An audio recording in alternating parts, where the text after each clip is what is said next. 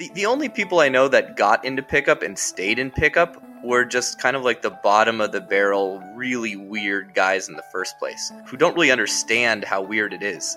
Tactics aren't really going to work unless you have a solid sort of framework of who you are as a person and you have decent values and otherwise you're just you know it, it, it's just weird and it's creepy But first, a word from our sponsors.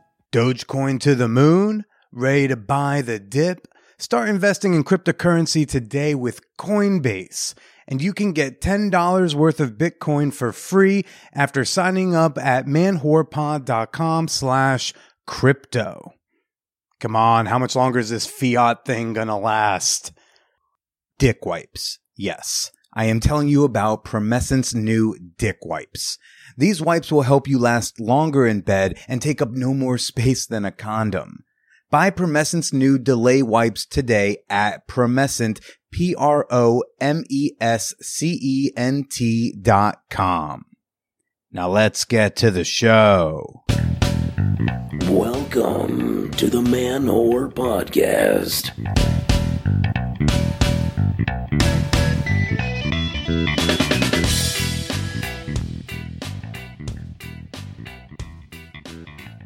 Shout out to the freaks, the geeks, and all the theater nerds in the sheets. This is Billy Procida, and you are listening to the Man Whore Podcast. This week on the show, everybody, I have got on dating strategist and coach Robbie Kramer. He's the founder of Inner Confidence and he hosts the Leverage podcast, uh, a show I was on myself this week. You should go check it out after you're done with this one. Uh, this was a, um, a surprisingly awesome conversation. And I only say surprisingly because Robbie, you know, is a guy who teaches guys how to connect with women. And that will always make me suspect. But uh, Robbie and I had a really fantastic talk. Looking forward to sharing that with you all in a little bit. Um, so, so this relationship with Wallet Note Lady, as those of you who follow me on Instagram know her, uh, has surprised me in terms of what I'm capable of.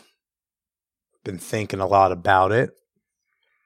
Traditionally, I've I've not thought about my future too much. It's always some hopefully improved version of what I do today, talking about sex and love and making people giggle, sometimes showing my dick for money, some version of that. Uh, you know, being a professional poor person, busting his ass to tiptoe the line of uh, lower middle class always prevented me from looking too far into the future when it comes to like what I want in relationships. In terms of children, I always think about how I'm trying to support myself one $2 Patreon pledge at a time. So how on earth could I even contemplate supporting another human being? In terms of marriage or long-term relationships, I've never made it even two years with a woman. I figured I should know how we both celebrate a leap year before I start wondering about joining bank accounts. That's why I was so surprised when she and I discussed fluid bonding and her lack of birth control, control at the time. And, uh, and, and I was thinking then, you know, this would be the least worst person to have a surprise kid with. Like I could see it, people. Hopefully right, not right now. I mean, but like I, I can see it all at some unknown future point and it doesn't freak me out like it used to. Even last week, I could see it. I saw her in my mind's eye. I saw her pregnant and she looked incredible. I saw us in a home uh, bigger than my studio or her co-op and and it was ours. I saw us older, not old but older and and thriving in threesomes and beach trips and looking at each other like light bulbs shine behind our faces. I saw her advanced in her career and, and me cheerleading her rise up the academia ladder, her published in books and journals with widespread respect among her colleagues. Yeah, that, that part surprised me because it wasn't me with a Netflix show I was picturing. It wasn't me touring stand up or doing sex ed workshops. It wasn't me launching my book. It, it was her at the center being the star. Don't get me wrong, I still want to make it in bigger ways. But in this future world filled with post it notes in my wallet, I was shockingly content supporting her in her career and in our life together. Fucking weird to imagine after six months. fucking weird for me to imagine, period. I mean, Paige and I contemplated the, the concept of moving in together in the months before we broke up, but that's the most that it's ever gone for me. I was never a guy worth thinking of the future with because I've barely been a guy worth sharing your heart with. This is even after I slowed myself down earlier this year and I tried like taking this relationship at a cautious pace because I've been trying to like be, you know, responsible with my heart until she told me, love bomb me. she was like, don't hold back. You know, she, she told me to unlearn whatever I think I've been learning about healthy or dating practices over the past decade. So fuck it. You know, I let myself let myself love the idea of of having an our bed to come home to, even if it wasn't our bed yet. That's why when she broke up with me last week, it, it didn't feel like my other breakups. I wasn't being punished for an egregious behavior. It wasn't not working out. It wasn't losing just someone. I mean, I was losing a future life we both fantasized about. An entire future of potentials dropped in a moment like GameStop stock steeply and suddenly. And Cramer on CNBC was saying, I told you so. I can't tell you why we're breaking up. I have theories, but uh, this all doesn't make much sense to me. This feels cosmically wrong. This feels like a focal point in the multiverse where like a new branch veers off, creating who knows what parallel reality where Matt Damon is Spider Man. I'm still pretty fucking raw right now. Uh, about a week later, I, I gotta tell you that uh, that first day, I could I could feel my organs and muscles floating inside of my skin, and, and there was no ground beneath my feet.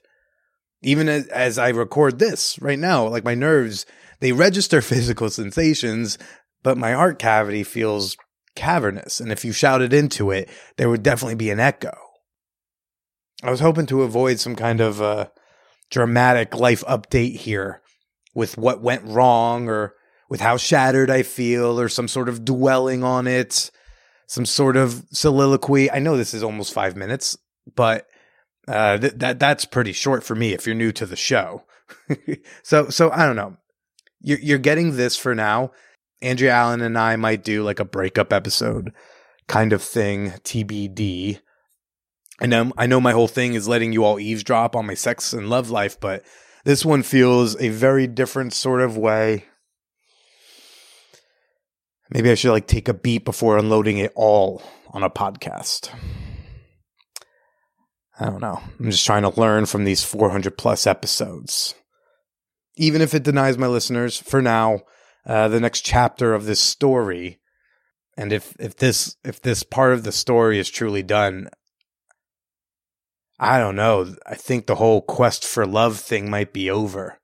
Might be time to change the subtitle a little bit um cuz there's a bar set with this one. I don't like i don't want i don't want to like have to go date 5 10 20 other women just to like find out what i already know. It's her I know that. And I promise I was I tried to be as skeptical with myself as possible. But um it's her. So we'll see. Uh, this this is gonna be kind of weird transitioning into a fan whore appreciation moment, but let's go ahead and do it because you know what? She deserves her shout out. Uh, not wallet, no lady, this lady. Uh, so this is a part of the podcast. I like to give a shout out to a member or two of the fan whore community on Patreon. And I want to say thank you to uh, to all my members for being so kind and supportive. Uh, a lot of you knew and know what was going on there, so uh, and you all reached out privately with some very kind words. I appreciate that. But I also want to thank Sarah Hidji. Uh, I'm very much looking forward to to seeing a little bit more of a you and your husband getting into it in the peep show because you know nothing makes me um, get over missing the loving, intimate powerful sex that I was having with my now ex than to see other couples have their intimate, hard pounding, crying into each other's arms. Is this getting sad? I'm sorry. I, Sarah, you've been a wonderful new member of the community. Love seeing you popping up in the champagne room in the peep show. We are happy to have you. And you too can support uh, the work I'm doing here with the Man Whore podcast on Patreon Get your own shout out, get your own perks. Join us in the Peep Show. You can become a member today for as little as $2 at patreon.com slash manwhore podcast. That's Patreon, P-A-T-R-E-O-N dot com slash manwhore podcast. You know, last week I read an advice email from a fella who was uh, struggling in a situationship of sorts. And something that stuck out to me in his email to me that he was like, Yeah, and like your show is helping me embrace my inner slut. And I get very nervous when I hear cishet men or men who like primarily fuck women uh, tell me how excited they are to hear a slutty guy talking on the internet about his stories, about his encounters, and how it's letting them be like, I can be slutty too. And uh, I think they kind of miss a lot of stuff in between. And then I, it makes me very nervous that I am accidentally sending off boy whores into the world without like a lot of the sex positivity and the grounding in respect and concern for for your partner parts of this all the the decentering yourself to prioritize the wants and needs and boundaries of other. I get very nervous when y'all write me and be like, "Yeah, I'm like a man whore too," and I'm like, "Ooh, I think we use that word very differently, sir." So I say all that to say, my conversation with Robbie Kramer was really thoughtful. Uh, it, it's not dissimilar to my chat with dating coach Connell Barrett earlier this year, which I know there were a lot of uh, mixed feelings about both good and bad. And so when you're listening to Robbie and I chat, I hope you just don't hear this as license to indiscriminately fuck bitches, so to speak. Uh, as as my friends at Multiamory will say, don't weaponize this shit. Just make sure when you're embracing your inner man whore, like make sure you're also embracing responsibility and empathy and emotional consideration for those women you're banging. Uh, sometimes even at the cost of yourself. This is not all just a, a map to pussy. This is a map to a way of thinking about sexuality. Anyways, Robbie Kramer, really good episode. Uh, I did a, a, recording of his show, Leverage Podcast. That's also out this week. I'll have a link in the show notes. But after you're done listening to me interview Robbie, you should go listen to Robbie, interview me. And with that, going to do a couple of ad reads. We're going to go chat with Robbie Kramer. Everyone wants to be better in bed. Well, except for selfish jerks and most asexuals. But you probably want to be better in bed, right? You're not like that guy in the oral sex auditions episode who uh, he said he was a sex god, even though he totally wasn't. That's why I've been telling you all about Promescent. Their delay spray and delay wipes are must haves if you have a penis or you have a penis in your life and that penis comes a little sooner than you'd like. Maybe maybe that penis uh, gets so close to getting the job done uh, the way you want to and it, it doesn't make it there. Cuz we're not I'm not talking about premature ejaculation. I'm not just which this product is great for them too. Their new dick wipes, they're perfect for that person in the 3 to 5 minute range who want to go 10 minutes and beyond. Plus, a box of them make for great stocking stuffers. I'm looking at you, Polly Pockets. Get one or two big boxes. You've got wipes for everybody. Come on now, this is a no brainer. Load up your cart with any of their premium sexual wellness products condoms, lubes, massage gels, any of that for a better night with the person or persons you spend it with. Visit promescent.com to be better in bed today. Or like whenever the shipment comes into your door. Uh, again, that's Promescent, P R O M E S C E N T dot com and let them know the Man Whore podcast sent you. Motor Bunny has been a long-time sponsor of the Man Whore podcast. We love them, they love me. Wunderbar.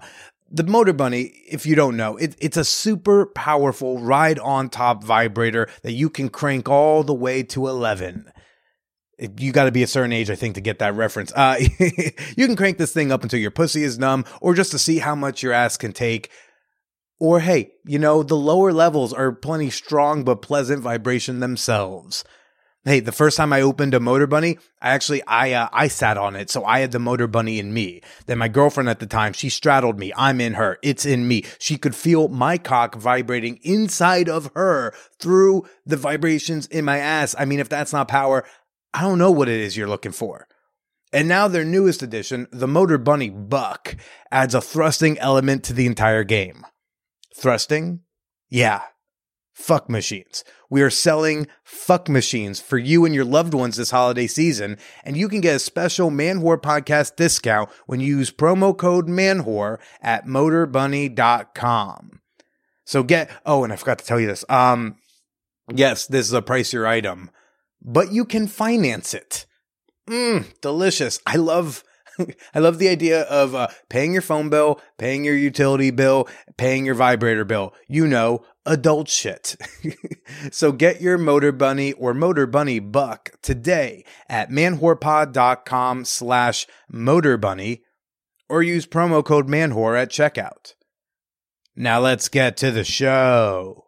The idea was originally like leverage your social skills to have other points of like leverage in, in your everyday life. Like if you're really good socially, that could impact your business, that could impact obviously your relationships, your finances. So what my uh, my idea was kind of going in that direction, but I agree, it's a shitty name. I don't think it has to be shitty. I it just maybe needs a subtitle. It could. Like I'm producing this podcast, uh, The Joy of Text. Now, do you know what that's about? Yeah, exactly. But you know, we throw on a subtitle on there, uh, "The Joy of Text," where real sex meets Jewish law, and boom! Now, now we know what the show's about. That's all. Oh, okay. Yeah. Well, the underneath or somewhere, at least on the um on the logo, it oh no, it doesn't say it on the logo. I should add it. It says dating and lifestyle advice that doesn't suck. But I should add that. I should add that more. I like that idea where, like, because like I also agree that one should go with what they're sincerely good at. Like, if you're funny, be funny. But if you're not funny, eh, don't try to be funny. Mhm. it, it gets real bad. You'd have to be so bad that it comes back around and then becomes funny. And you don't want to fuck around with that because, like, if you fail at it, it's just fucking Oh not. it's really dangerous. I, I I run into that problem all the time because, you know, guys will come to me with advice for how to be better with women. One of the first things they usually find on the internet is like you need to be funny or you need to be you know flirty or, or charming and I'm like you're bro like don't even try. Just just be normal and be cool and don't try to be funny because you're gonna fail and a lot of them just won't listen they're like no i have to be i have to be i'm like okay good, good luck no, you don't understand. These bits are amazing. Okay, it's on the delivery. Hey, these are great bits. They just all happen to rely on racial stereotypes. They're gonna do great. but this is probably a good time to say I'm here right now with dating coach and strategist Robbie Kramer. Hello, hello, sir. What's up, Billy? Great to be here. Yes, nice to be talking again after doing your show yesterday. And uh, and we talked about this on on your show that like you know there are a lot of dudes or like people like a lot of people want to you know date better. And I think there's this obsession, especially amongst men, where it's like, oh, well, like, what's the thing I need to be to get pussy? And it's like, I don't know, try being yourself. And if yourself sucks, then eh, make yourself better. And I think naturally you find that people are attracted to people who are bettering themselves. Who'd who'd have thought it? Yeah, you know, it, it's funny because when I was 22 or 23, when I got into personal development, if someone would have told me like you should get into personal development, I would be like, that's fucking stupid. Why would I do that? I, you know, I just want to make money and and you know do other stuff. But when I heard about guys, you know, teaching other guys how to like pick up women, I was like, oh well, that's interesting because that's like a a straightforward sort of goal that I want. You know, I wanted to meet girls, I wanted to go out, wanted to get laid, all that stuff. But what ended up happening was the the horrible pickup shit that I got, you know, unfortunately like bombarded with, found my way into personal development, and the personal development stuff is actually what allowed me to transform and have the success I wanted. But there was no way I was going to start with that just because it wasn't Mhm. like a cool guy thing to do. Yeah, yeah, and you know to like put my cards on the table. Uh, I, I I tend to be skeptical of people like you. you know, like re- like anyone who markets to men uh, on how to pick, or like really anyone who markets to any one gender on how to pick up a specific gender. I'm always looking at you like, hmm, what's going on over here? And you know, like I think I tend As to you should be. as you Hmm. should be, because there's, I mean, the majority, the vast majority of people who teach this stuff are just trying to make money. They're they're uh, basically like there's an audience of people who don't know what they're doing, who can easily be scammed because they don't know what they're doing. They don't know who's the authority, who to listen to, because there's no like central agency governing who's giving quality advice and who's not. So any asshole with you know with a mouthpiece can just start spewing dating advice, and if you don't know what you're doing, you might just believe it. And uh, Mhm. it's just an industry that's riddled with with marketing people or other people that are just trying to to, to scam you. So you should be skeptical. Well, I'm glad my skepticism is uh, somewhat well placed. I think a lot of people don't realize that a high quality webcam is only like 60, 80 bucks. Uh, you don't have to be approved to make it look and sound good and then just say whatever the fuck you want. you know, that's how InfoWars started. hmm You know, they were like, let's just put a bomb third Chyron and we'll look like the news and then they'll treat us like the news. but yeah, uh, so I, I had some skepticism typically about that stuff.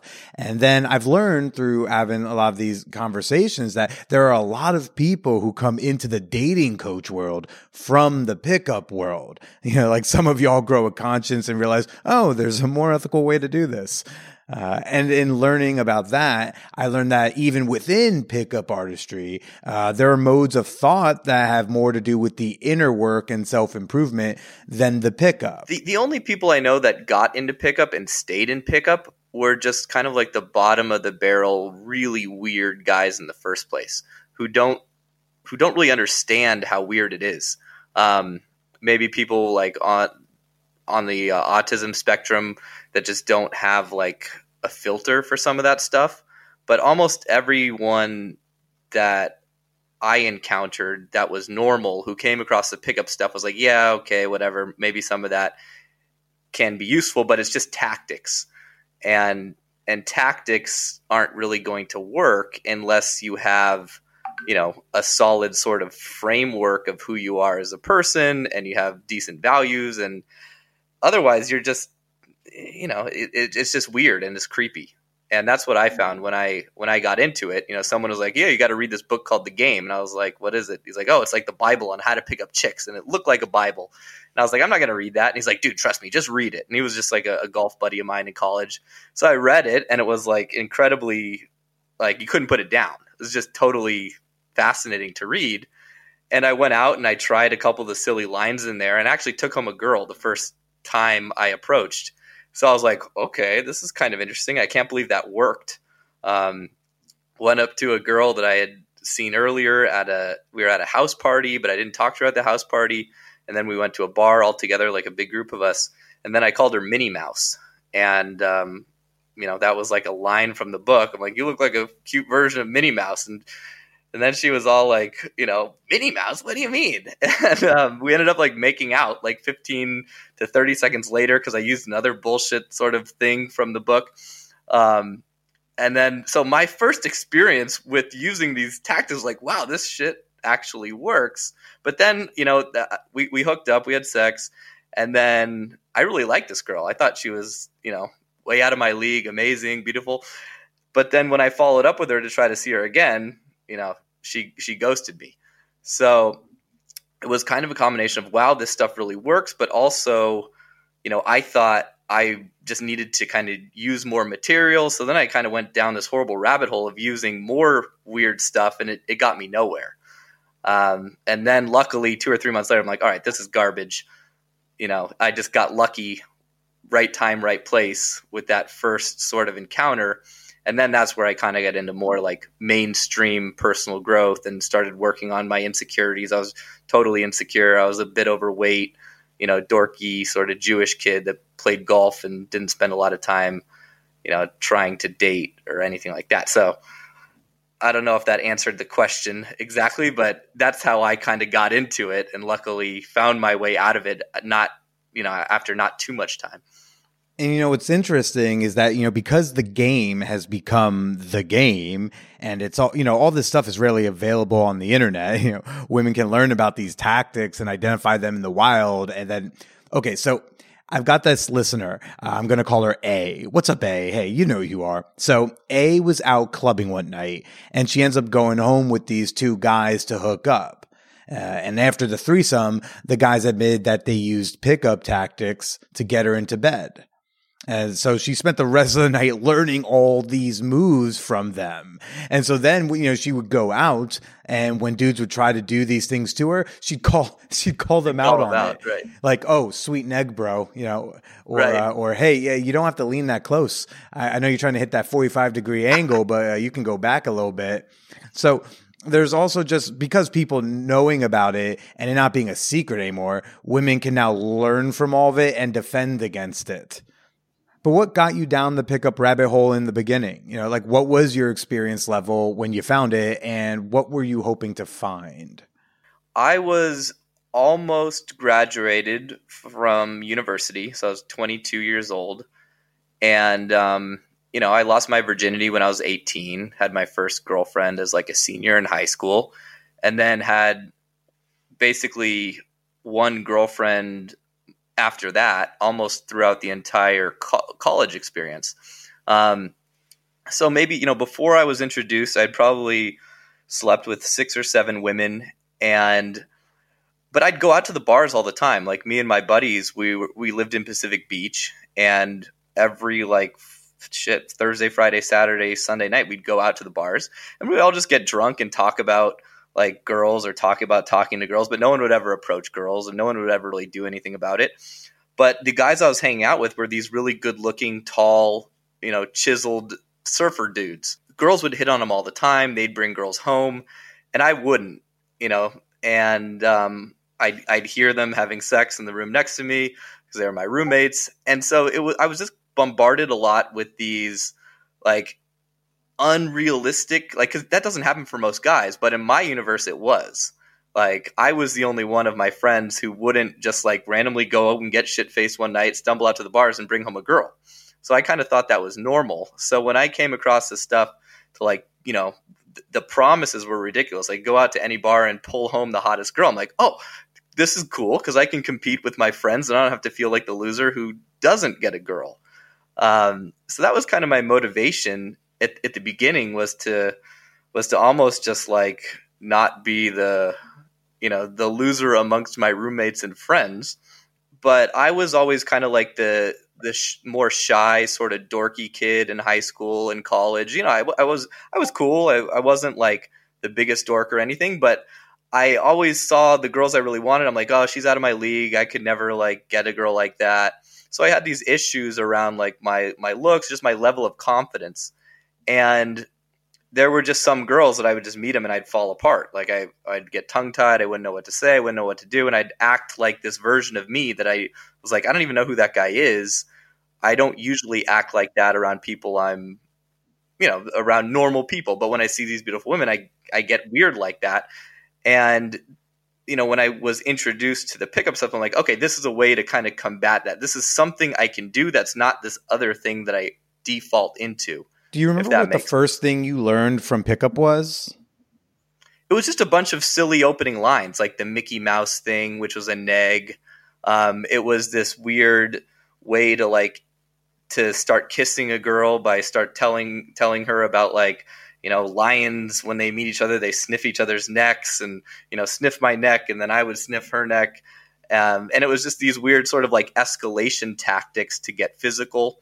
Um, there was some stuff like that That's And that- kind of brilliant. Like yeah, in I an evil kind of way. It is kind of brilliant. the psychology behind you know the, the the pickup stuff it's just reverse engineered seduction right it's Mhm. like okay what happened with with a usual seduction how do we reverse engineer that and there's there's kind of like a, a normal stage with if you look at how most seductions occur it's you know you start with some small talk and some banter and that kind of escalates into more meaningful rapport based conversation. And then the conversation gets a little bit deeper and more intimate and then touching you know starts to happen a bit more. And then you know you you go somewhere else your friends kind of disappear from the scene you're t- you're together alone and then you go back and you find somewhere to have sex.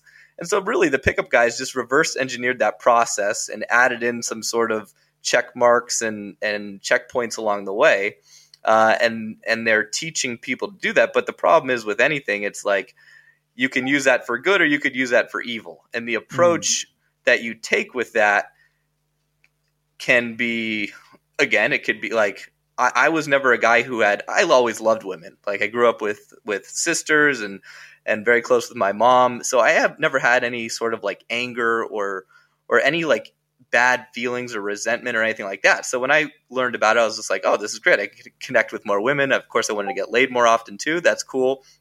But it was more in the desire to like improve myself and give myself a chance to meet a higher quality companion. Whereas Mhm. a lot of these guys, like these incels or guys you hear about that go out and like, you know, do the pickup stuff and they shoot and kill a bunch of people. Like, I think those guys are obviously they have a lot of sort of mental shit going on and they want to, you know, get back at women and, and fuck their way through their, you know, their shortcomings. And, Yeah. and obviously you can use these tactics in a way that is super unhealthy like that if you wanted to. Yeah. And in seeing the success of these tactics, did you start feeling more confident? Well, in the beginning, you know, that the the only time the tactics worked was that first time. Um, the the Oh exact God, were you a bad pickup artist? oh, was terrible. like bad is in not good at it, not bad as in your soul. what with the with the like the old school pickup stuff with like the negs and the and the process like because it's very analytical and to succeed at that it, it's weird because you have really analytical guys computer guys it guys that are good at those analytical processes and then they're going to try to use this analytical thing to pick up women. It usually doesn't work for most people. Like most guys who try pickup horribly miserably fail at it and they get more weird. And then they put on glasses and fuzzy hats and like light up shit all the peacocking gear that you've probably heard that term before. You know Oh. wear crazy stuff so you so you can spark conversation easier so you get attention so you know you have these clueless guys and that like don't really know what they're doing and they just are willing to try anything. So that's what i did at first. And i had that one first night success but after that i was just failing miserably. I was going out all the time and trying all the tactics and just wasn't getting anywhere. Um, you know I, I had a few dates and a, a few sort of quasi successes but that was just a function of approaching more women because I was not approaching anyone before that. Oh, and, that's when I realized I was like, okay, this is. Let me take a different approach to this because I just now my friends who are cool don't want to hang out with me anymore because I'm wearing all this weird shit and I'm bringing around these other weird pickup guys and my friends are like they're all kind of like taking me aside like Robbie like you know what are you doing with all this stuff this is a little bit like strange and they even tried to have like an intervention with me for Ah, a bro intervention. yeah so what Um, was the bro intervention like? I mean, it, it wasn't like a a group of them. It was just kind of like one guy at a time over the course of like you know two or three nights, being like, you know, we you know stop hanging out with these weird PUA guys. Like they're they're they're strange, they're weird. And I was like, yeah, yeah, you're right. And you know, it worked. The intervention worked because I stopped I stopped like hanging out with a lot of those guys. Um, and then I found this company that was up in San Francisco that was actually teaching like way more normal stuff. It was still within the personal growth uh, genre, but it was more about confidence and body language and public speaking and you know all, all the things that you would do to to make yourself just more confident in general and to carry yourself with a you know more of a power and a presence and and that's when I got into more of the like I went real down the rabbit hole on like the kind of the spiritual personal growth stuff. I moved up to Venice Beach, which is like the epicenter of that sort of, you know, woo. Is that like where all the cults are? Exactly. I Oh, got okay. I got involved with a quasi cult even. What? Wait, hold on. Which one? Can I Google that? um, it was the one I talked to you about on on my podcast the other night, where we would all like do these movement exercises on rollerblades. Um, right. Yes. it was it was just like it was so weird, man. So I go to my friends like, you have to come, you got to meet this guy named Carl, Yeah, And- you always got to meet a guy, and they're just going to call him by the first name. It's always like, no, no, no, no, you don't understand, Jim. He's like a thoughtful, mind opening. You got to come meet Yep. Jim. Bring your checkbook. Come, bring your checkbook. but yeah, come. He's like, exactly. And and when you go, you can pay what you thought it was worth. There's no price on it. I'm like, okay. there is a price on the stairs when you don't. exactly. So I go to this room and there's like 20 people sitting in a circle. Uh, this house in Santa Monica, carpeted, like, you know, older sort of like Indian style motif, very sort of uh, kind of like a yoga feel to it.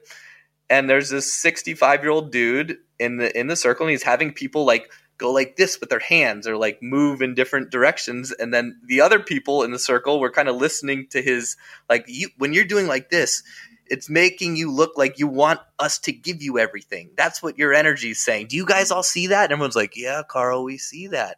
And um Nobody wants to be the one person who doesn't see it. Exactly. like, hi, can I have an explanation? no, you can get the fuck out of my house, though. Uh, okay, Carl. so yeah, it was it was a crazy cult. The How long did you stay up at the cult? about nine months. Nine months?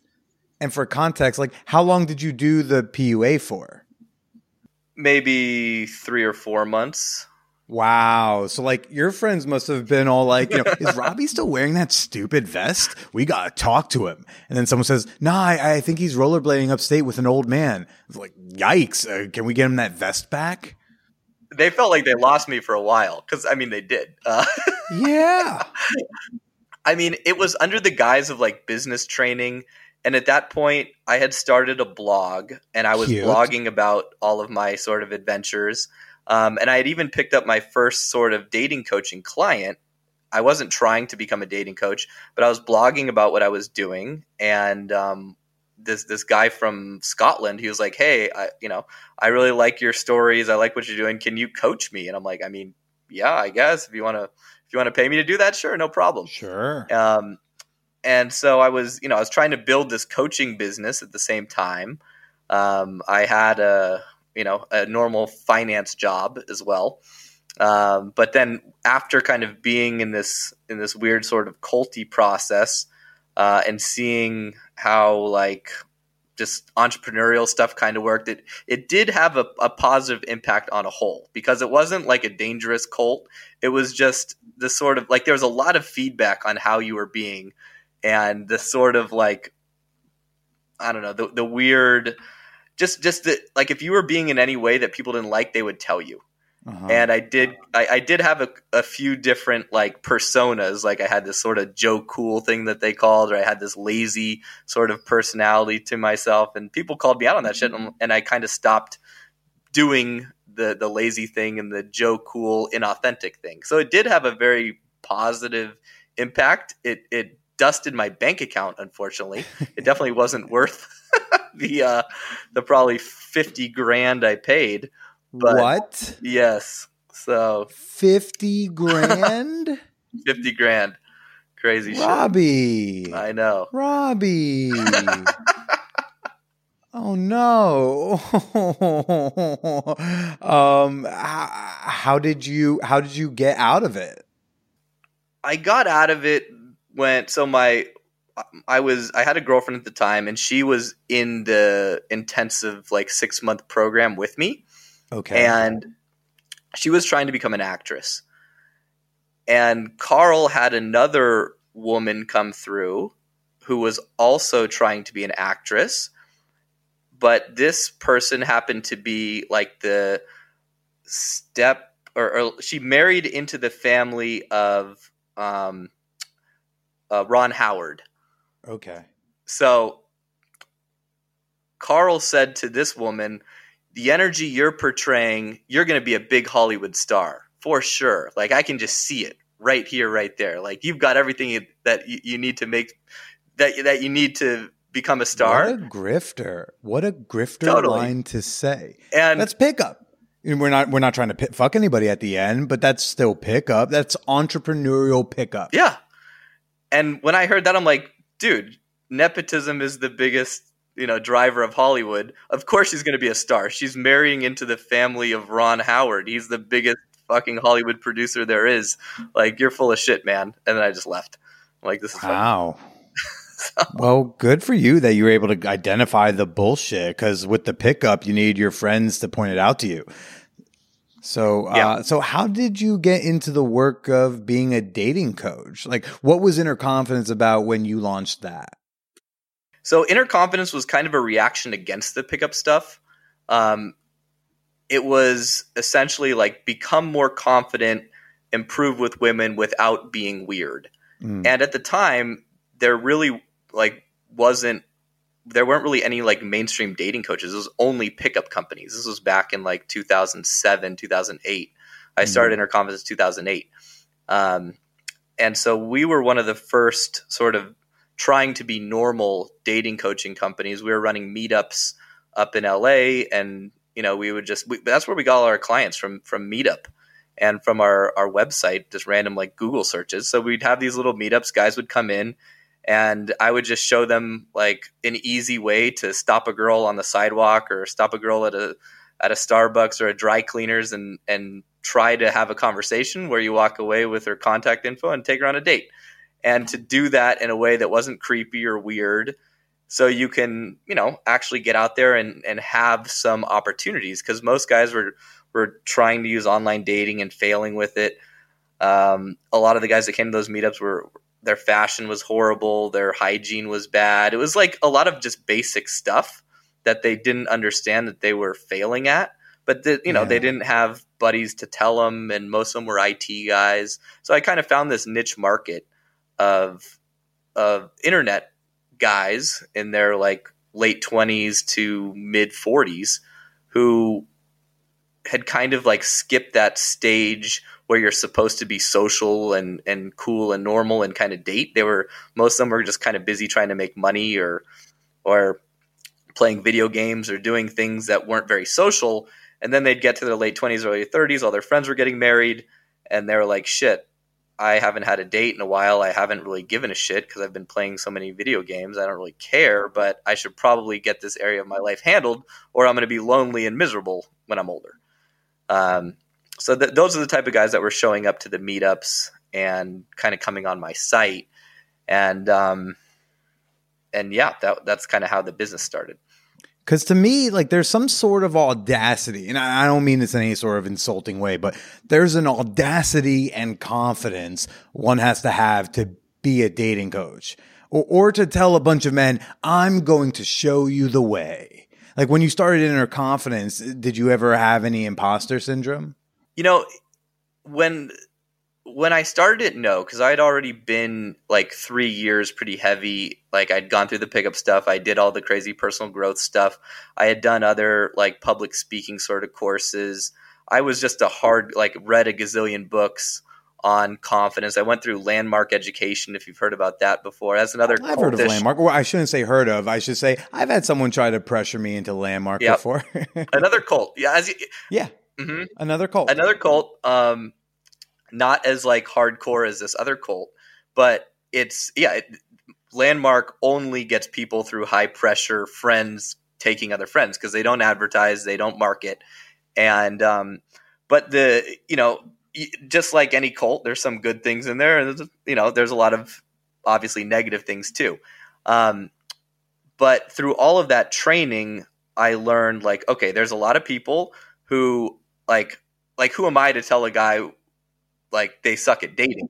But if they're coming to me, and even if they're only one stage below me, they have something to learn. Almost they could they could learn the most from someone just one stage above them. So that was how I kind of got over that a bit, that little bit of imposter syndrome that I had in the beginning. And yeah, in the beginning, I really had no business like teaching this stuff. I wasn't a guy who was going out and crushing it and like, you know, I wasn't like a smooth operator or an amazing pickup artist. But to the guys I was working with, it was, you know, I was exactly what they needed because they just needed like a big brother type to show them like it's okay to go out and get rejected. It's okay to go out and approach a girl and fail. Like you're going to be a better guy for it. She's going to be you know, she might be like slightly annoyed that you came and like bothered her, but you're doing you're not doing anything weird or sleazy or negative. She's you know she's going to feel complimented at the very least, and you're going to walk away feeling a little bit more, you know, alive and empowered. And that's kind of the weird thing. It's like the the biggest thing about the whole pickup thing. It's it's literally just getting over the fear of rejection and approaching Uh-huh. women. When you get out there and you and for for me like approaching a random girl that I didn't know was the scariest thing I could possibly think of doing. And I've had like, you know, I've talked to Navy SEALs on my podcast who, who have said, I would rather like go into a, a secret ops mission getting fired at with lead bullets than go up to a random girl and approach her. Like the latter is more scary. And um, just the the experience of just doing that, getting rejected a bunch of times, but then like watching women light up and smile when you go over and you, and you give them a compliment or you hit on them and then going on dates and having relationships form from that. It's like it's just a weird sort of rite of passage for a lot of guys and it's it's super transformative or transformational. Um, and that's kind of the main thing that happens when I work with my clients is they just they, they're willing to like to do that. And that experience changes them a lot. And then they realize dating is just you know dating is just a game. Dating is a numbers game. If i go out and i put myself in front of more women i'm going to have more success. Because the vast majority of guys just aren't putting themselves out there enough. They're they're relying on online dating. They're not getting anywhere with that because you know to, to succeed with online dating it's very looks based Yeah. Yeah, but you know, and there is this thing though, and I hear this with dating coaches and the concept of putting yourself out there. Uh, and I do think it is valuable for one's self esteem if the approach is where your block is at. However, and this came up in my interview with Connell Barrett a few months ago. He's another dating coach. I think that's good for them and their self improvement to approach women in a respectful way. In a vacuum, Mhm. sure. However, there could be more conscientiousness about her in as much as you know we're thinking about her as one individual. Oh so long as i approach her respectfully and not a creepy way et cetera et cetera fair game. That's a good place to start. But now what if she's not one lowercase w woman but rather she is part of capital w women who frequently get interrupted in respectful ways that in any one instance are fine but in totality are really fucking annoying because it's a it's a hundred respectful guys interrupting her day like for example you know, Connell said he might bring a client out to a park on a nice day and he'll encourage the guy to go introduce himself in the park to a woman who is like reading her book alone. it could be street harassment basically you know Right, right. Each individual instance is fine. And, and if she seems not interested, you leave. That's all well and good for Jim approaching Cheryl. But when there are 50 Jims in a day interrupting Cheryl trying to read her fucking book, that's where we want to view what we're doing in a vacuum as if we're not part of capital M men who have historically treated capital W women Right. in a certain way. Yeah, what we do individually is what it is, but you know, it happens in a context that I think the dating coach world could be a little more mindful of. Yeah. Because right now we're improving this guy's self esteem at the cost of a woman who doesn't want to be bothered.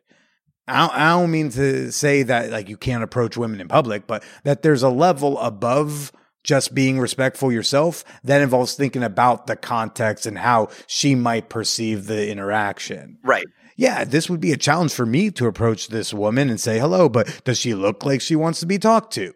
Is this the same as if we're at a bar where it's fair game?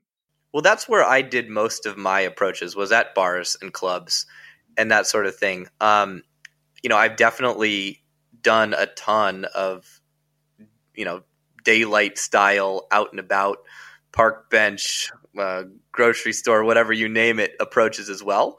But you know, and and there is a there is a problem. Like you go to some of these countries like uh, Serbia, and like Belgrade, for example, there's so many pickup artists taking their clients to Belgrade and hitting on the locals there that Belgrade has become this like pickup capital, like day gamer, it, it- like day gamers have ruined Belgrade. I'm a dumb Um, American. Where is Belgrade? It's in Serbia. Belgrade, Serbia. Yeah, and Wait, Like, Belgrade's literally- in Serbia, Yeah. right? Serbia's, Serbia's- in Russia. Uh, former Yugoslavia.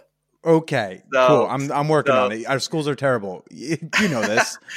It's where it's actually uh, where World War One started. It's where Franz, the Archduke Franz Ferdinand, was like killed by the Germans. assassinated. See, I knew that one. Yep. So lots of history there, and a lot of day gamers, unfortunately. Um, and no, literally, like there's there's a lot of dating coaches and pickup artists. It's a fine line, of course, um, that are teaching guys to to go out and do day game. And a lot of these guys are very clueless, and the coaching isn't very good. So there's just turning guys into like street harassers, which Mm. is annoying and and it's not good for women, and it's not good for a city. Um, so that you know, there's definitely that aspect to it what I try to tell my clients is like, okay, there's there's so many ways you can meet women. You should kind of find the ones that work for you. I love going to bars. I love being out and going out with my friends. And exactly, when you go out to a bar, it's totally fair game. Like people go to bars to meet other people or Yeah. to be social at least, you know?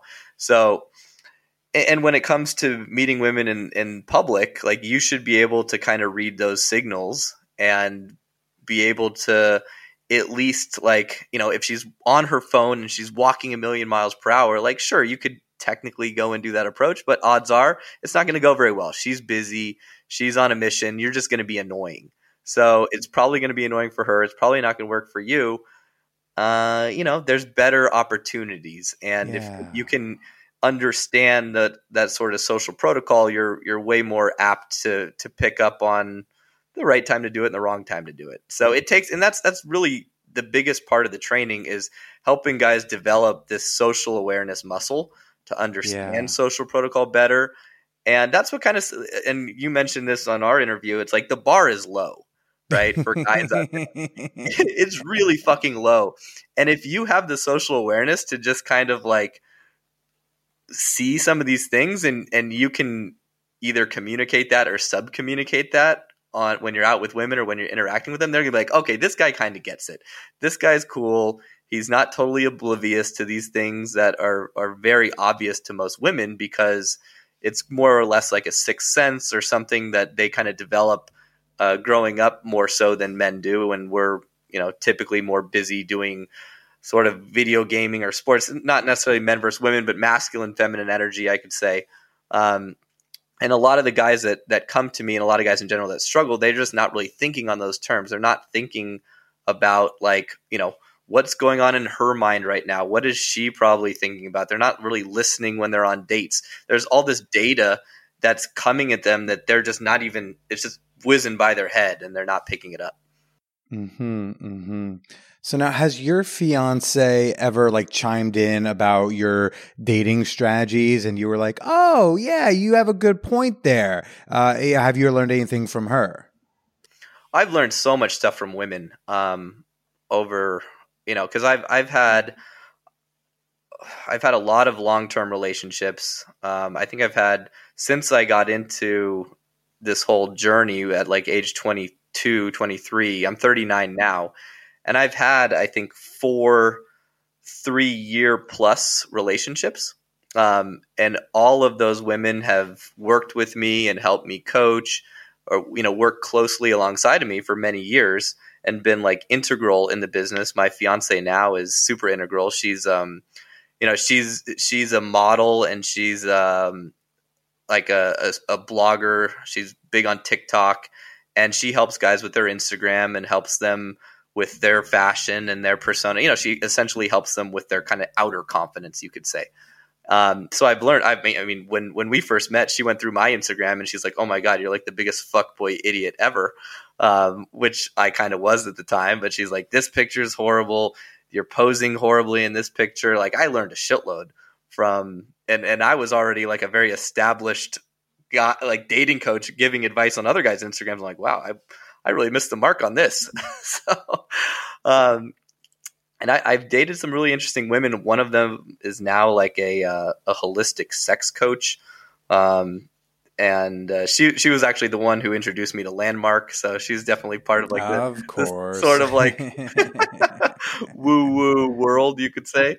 Um, but but yeah, I mean, it, when and when I do coach guys, one of the big things I do is I I put them on video, and I bring in women, and I have them interact with women on video. I have them occasionally go out and approach, and I and I film it, um, and then we we look at the video, and they get to see how they're being, and that's a very crazy and like like uncomfortable experience for guys because they they've never actually seen themselves like in action or interacting in this way before.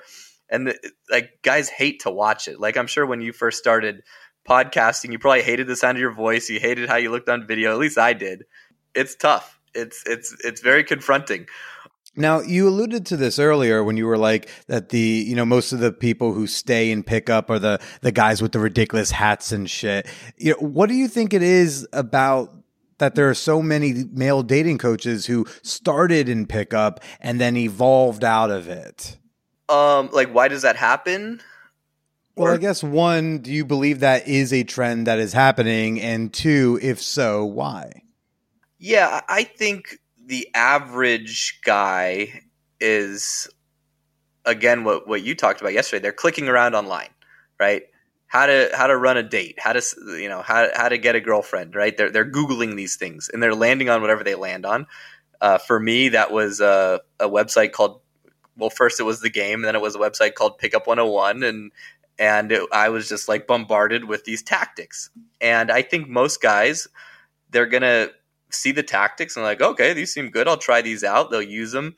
And then they'll realize, all right, these are kind of tactical. I feel a little bit weird doing this stuff. And then they'll find their way to, to stuff that's more authentic and more more normal. And I think most people have that at least base level awareness when they're being authentic versus when they're trying to be something that they're not. And hopefully they get steered away by that. I think some people um, maybe because they lack a moral compass or maybe you know they they have a lot of negative experiences like don't have that that fork in the road and they stay with this pickup stuff and then they get super red pill and and very negative and and then they end up like that kid at UCSB like killing women right like mm. that's like the evil nasty toxic side of what where pickup can take you um so you know, but I do think the majority of guys, because most of the clients I get are guys who, you know, they're like, I found your podcast. You're like one of the only normal guys who's teaching this stuff. And I just felt like I could be normal too and succeed. And I like that. And that's why I came to you because you're not weird. You're not like, you know, some some like celebrity or some like you're just like an everyday guy who is saying like intelligent stuff that I could relate to and I like your podcast, so I want to. You know. Do you think a lot of guys come to you also having landed in pickup and then trying to find something better? Oh yeah, most of them have studied some sort of pickup. Like you know, mm-hmm. I'll get a now now more so than before when my podcast wasn't as popular. Um, like now I'll get guys who haven't studied any pickup and they just found the podcast, but up until about a year ago, there was zero guys who would come to me that hadn't studied some sort of pickup stuff or bought in some sort of ebook or some sort of like how to get better with chicks product prior. Yeah. So, I mean, luckily the stuff out there I feel is getting better. Like the majority of stuff that you'll find these days, I think like the cream rises to the top. You know, there's some great books, um, like Mark Manson, who wrote uh, The Subtle Art of Not Giving a Fuck and um, you know he's a he's a former pickup artist, and and his stuff is great. He wrote a book called Models, uh, which is like attract women through honesty, and that's a that's a really solid book. And and it, it, you know the the more mainstream dating coaches are, you know, it's more scientific now. It's more based on like. Um, evolutionary biology and and, and it's a lot it's, it's not these tactics it's more about like why are people attracted to each other what are the what are the signals that you need to put out how do you need to change who you're being to attract the opposite sex and it's it's great for both men and women so i've had i've even had some female clients over the years as well who who've you know either found my podcast or saw me at an event and they're like, oh, you know, can you teach me? I'm like, sure, of course. I, Oh, Robbie. Well, thank you for making some time to chatting with me. I would love to talk again. I, you know, if you're ever in New York, would love to just talk next level stuff with you at a bar or or do another podcast. Uh, but for now, where can people find you, find your work, find your podcast, do all the plugs, which in Ukraine look differently than mine. yeah, so you can go to my site. It's innerconfidence.com. And I also have the podcast there. It's called the Leverage Podcast. You just click on the podcast link. Um, also, connect with me on Instagram, instagram.com slash Robbie, R O B B I E underscore Kramer, K R A M E R. Um, you know, feel free to DM me. I answer everything. And, uh, you know, come listen to the episode where um, I had Billy on. It was awesome. It'll be airing soon. So, yeah, man, and I'd love to come back. I'd love to have you back on the show too, because I feel like we could talk for hours and hours, and uh, just keep absolutely. You know, let's talk again in the new year for sure. All right, man. You take care, and why don't you go ahead and say goodbye to everybody? Yeah, thanks, Billy, and everyone listening. Thanks so much for uh, listening to me uh, blabble on. I hope hope you learned something from us.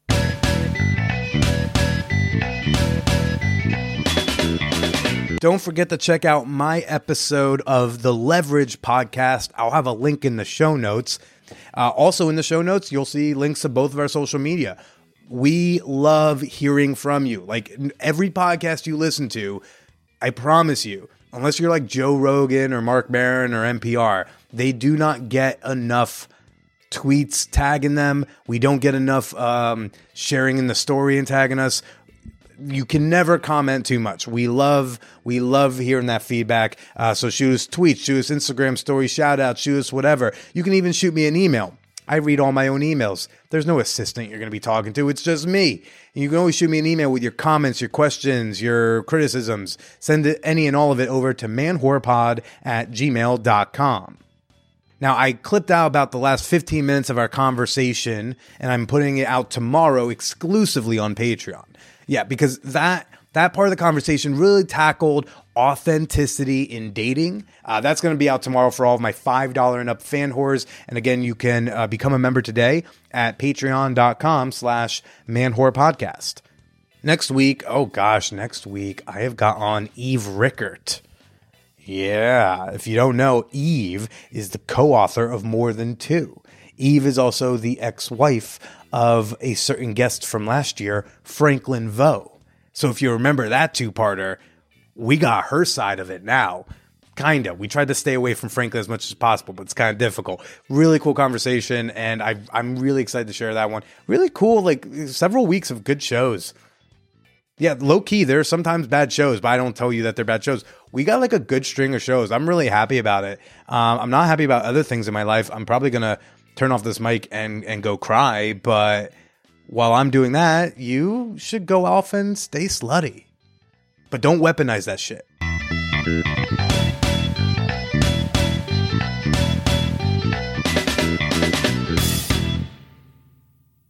Are you looking to start a podcast? Want to use audio as a marketing tool for your small business? Enjoy free credits when you use my promo code BILLY at Libsyn.com. That's Libsyn, L I B S Y N.com, or click the link in the show notes.